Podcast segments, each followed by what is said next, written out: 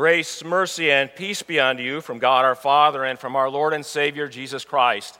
Amen. The Word of God which engages us is the first portion of the epistle lesson read previously. Thus far, the text Dear friends in Christ, why me? Perhaps you've uttered that question from time to time in your life. And those words usually are not uttered when things are going great in our lives for example, if you get a promotion at work, I highly doubt that you'll go to the boss and ask him, Why me? Or if you get an A on a paper you've written in school, I doubt you would go to the teacher and ask, Why me? Those words usually are not uttered when things are going great in life. Rather, it's when the troubles come, when the tragedies come in our lives that we at times feel like asking, Why me? When we lose our job from that company that is downsizing, after we've worked there for many, many years with devotion and dedication, why me? When the diagnosis comes back cancer, after we have been healthy and strong all of our life, why me? Or when death rips a loved one from our life so that we end up feeling all alone in this world. Why me? Today, I invite you to join me in exploring this question, why me? Using our epistle lesson as the starting point. In our epistle lesson, the letter to the Hebrews, the writer is writing to Hebrews, to Jewish Christians who apparently are being persecuted as a result of their Christian faith. Just two chapters earlier, in Hebrews chapter 10, we read of their struggles and their sufferings, of their public ridicule, and even the plundering of their property. Throughout the entire book of Hebrews, the message is the same from God to these Jewish Christians be strong, hang in there, endure. Do not give up the Christian faith and your confession in Jesus Christ as your Savior, which would have been very easy for them to do.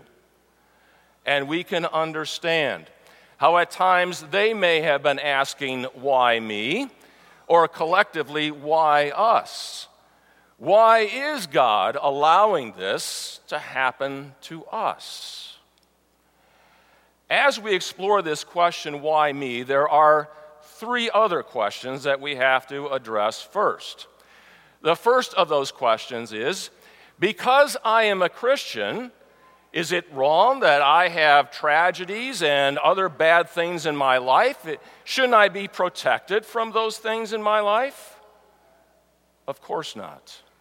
There is no passage in all of Scripture that promises that because we are a Christian, we are somehow never going to have terrible things, even tragedies, occur in our lives. In fact, Jesus even warns us as Christians that we are going to face opposition from the world. And as we look around us, we see that some Christian families and households seem to have more than their fair share of troubles and tragedies in life. The second question when troubles and tragedies come into my life, is God punishing me because of my sins? Of course not. He already has punished his own son, Jesus Christ, for all of your sins.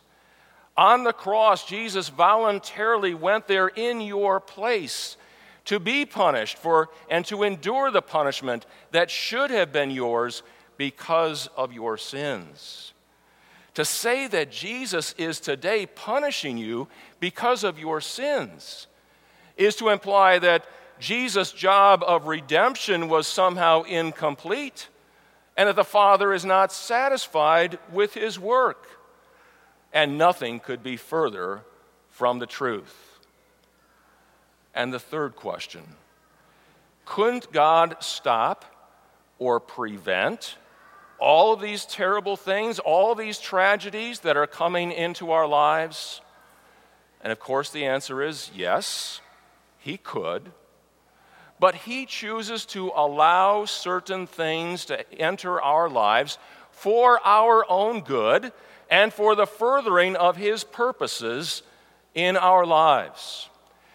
The writer to the Hebrews uses the expression, the discipline of the Lord. And the only thing that is too bad about that translation of the word is that to many people, it probably does sound as if God is punishing us as a result of our sin.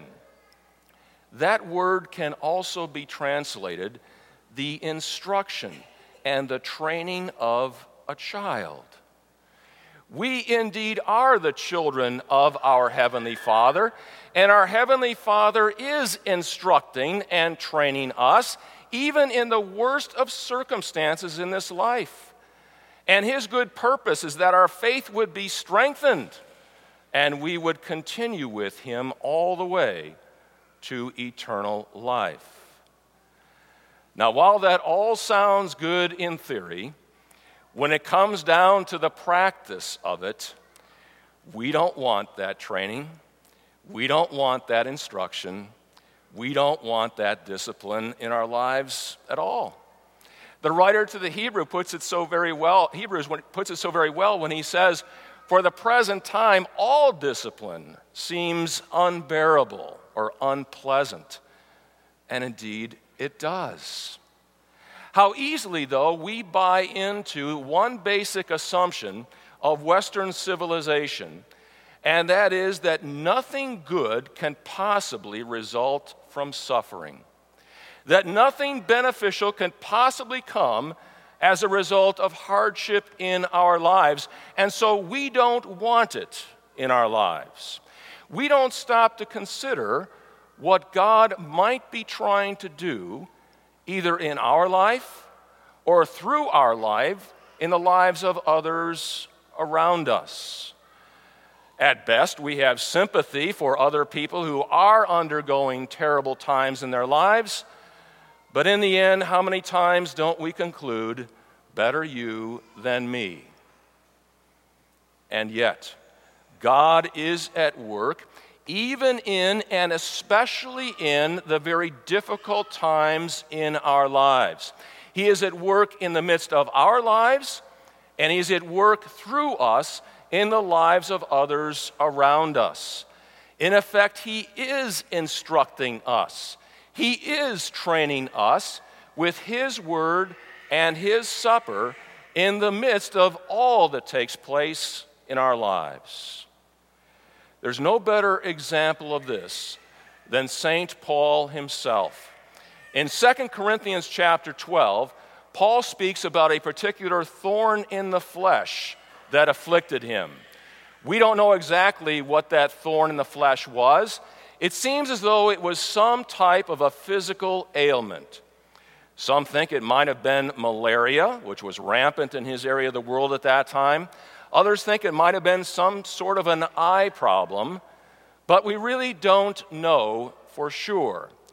It was so serious, however, that Paul says that three times he asked the Lord to remove that affliction from him. And three times the Lord's answer was no. My grace is sufficient for you, or my grace is enough for you. Why me? Paul didn't have to ask that question because God had informed him as to exactly why he allowed that thorn in the flesh into Paul's life.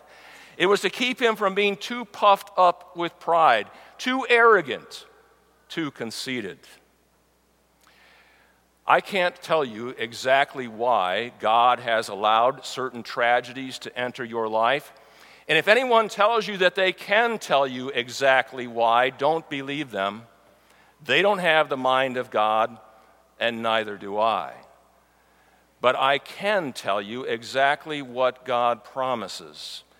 In Romans 8, verse 28, God says and assures us that He works for good in all things to those who love Him and are called according to his purpose. Notice Paul is not saying here that all things are good. They aren't. There are terrible things in this world. But he is saying that even in the midst of these terrible things, God is at work for the good, for those who love him and are called according to his purpose. When I graduated from seminary and served as a young pastor in Mascoutah, Illinois, at Zion Lutheran Church there, we had an event that took place that left a lot of us scratching our heads for a few days. One of the ladies in that congregation was suddenly afflicted with terrible abdominal pain, so much so that she was hospitalized. And for three frustrating days, there were test after test after test done, and no cause was found. And then at the end of the three days, the pain suddenly was gone. She was discharged and went home. It was so frustrating, but yet she never wavered in her faith. She had an unquestioning faith and trust in God through this entire ordeal. But it left all of us scratching our head, wondering why did God allow that into her life? Until three days after she was home, she received a handwritten card from one of the nurses who had cared for her in the hospital, telling her how much her faith, this woman's faith, had impacted her as a nurse as she cared for her throughout this three day ordeal.